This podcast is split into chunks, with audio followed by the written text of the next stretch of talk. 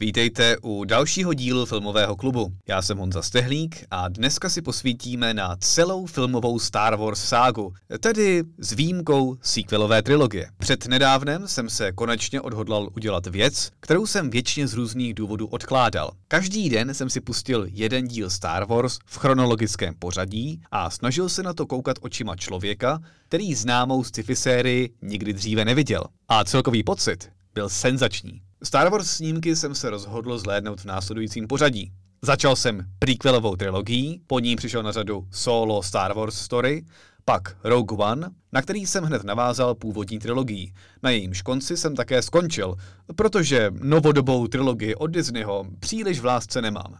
Navíc by dost kazila kouzlo konce původní trilogie, což by byla strašná škoda. A extrémní Star Wars fandové mi určitě prominou, že jsem také vynechal animované seriály, které mě bohužel ani trochu nelákají. I když už jsem celý příběh samozřejmě dávno znal, snažil jsem se předstírat, že na všechny ty filmy koukám úplně poprvé v životě. A výsledný zážitek opravdu stál za to. Prequelová trilogie se zejména zaměřuje na osudy Anakina Skywalkera ještě před jeho propadem na temnou stranu síly. Nový divák to ale vědět nemůže.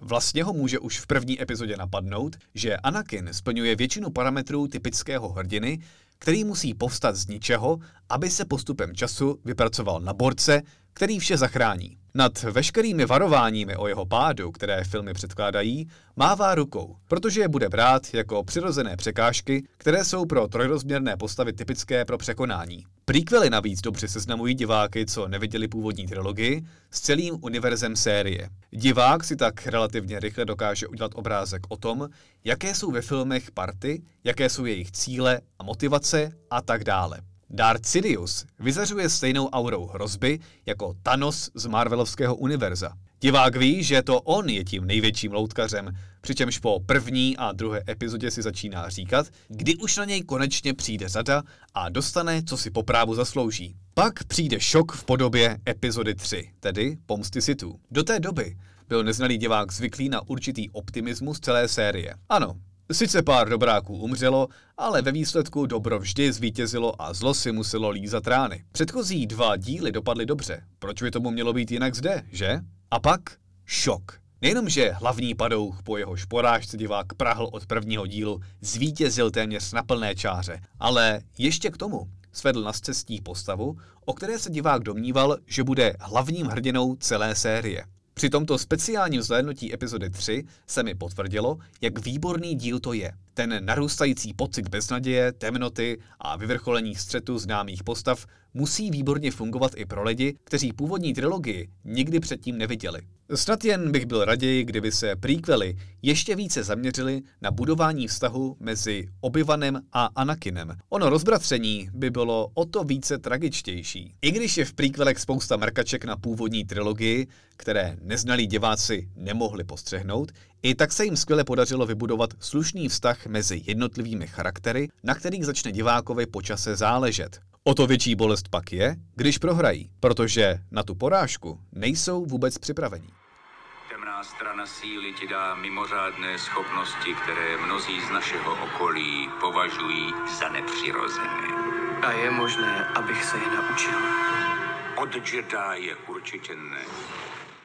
Když následně divák pokračuje filmem o Hanu Solovi, může chvilku trvat, než si navykne na nový styl, který je od prequelů hodně odlišný. Nemluvě také o zcela jiných postavách. Když zcela pomineme hlavní příběh, tak nejdůležitějším aspektem filmu je představení Hanova charakteru. Stejně tak i autenticita jeho přátelství se Žvejkalem. Jelikož v prvním díle zlo vyhrálo, diváka nejvíce ze všeho zajímá, co s tím budou hrdinové dělat. Když však zjistí, že hlavní příběh filmu se kolem Impéria a pádu Jediů příliš netočí, jeho zájem o film krapet ovadne. Důležité ale je, zda se mu zalíbil Hanův charakter. Pokud ano, nebude s ním mít v původní trilogii žádný problém. Pokud ne, Han se mu asi už nikdy pod kůži nedostane, protože není ovlivněn nostalgií a znalostí z trilogie původní. Jsem řidič a jsem i letec. Na takovou příležitost čekám už věky. Co myslíš? No, co naděláš? Rogue One se zas vrací k Impériu jakožto největší hrozbě, přičemž představuje hrdinku Jin Erso. Jeden z hlavních problémů celého filmu tkví především v tom, že divák si zde moc nestihne vybudovat nějaký vztah hlavním postavám. Tudíž je jejich následná smrt příliš nezasáhne. Potěší ho ale, že novodobí dobráci už konečně vytáhli pořádně do boje, přičemž doufá, že se všem padouchům za tu lumpárnu v epizodě 3 pořádně pomstí. Máme pro vás úkol. Chystá se důležitá zkouška zbraně. Zjistíte, co je to za zbraň a jak ji zničit. Je to jasné. Ano, pane. Původní trilogii veškeré dějové linky vyzrají jako dobré víno.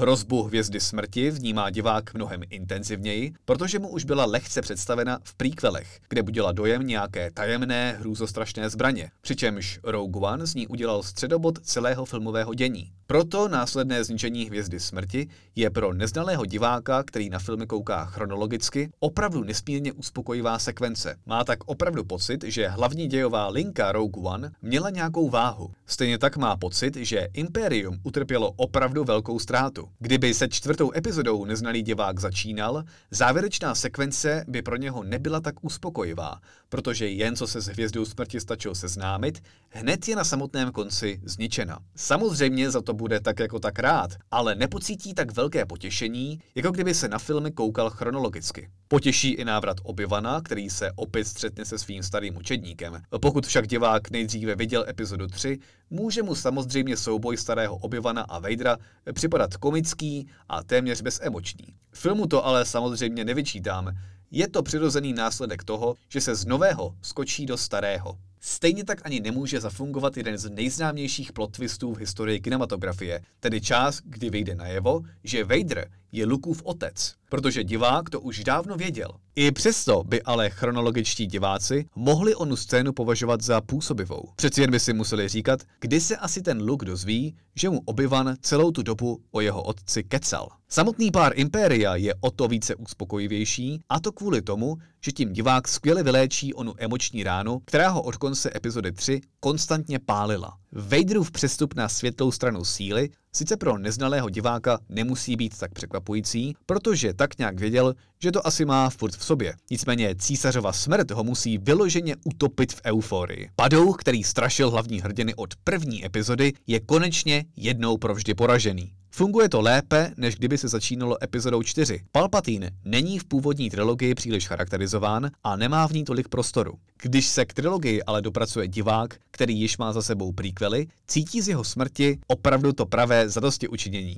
Celkově platí, že když bojuje dobro se zlem, je občas lepší, aby dobro zaznamenalo tvrdou, ale ne finální porážku, aby se následně pomalu vyškrábalo zpátky na nohy, po čemž zlu onu porážku oplatí. Díky tomu je pak finálové vítězství dobra o to více uspokojivější. Samotná finálová oslava je pak dojemná tečka. Luke pohledne na přízraky obou svých učitelů, tedy Jody a Obyvana, a následně i svého otce. Je to zároveň ale i dojemné skledání starých známých, které si divák oblíbil už v príkvelech a taktéž i nádherná tečka za celou velkolepou sérií.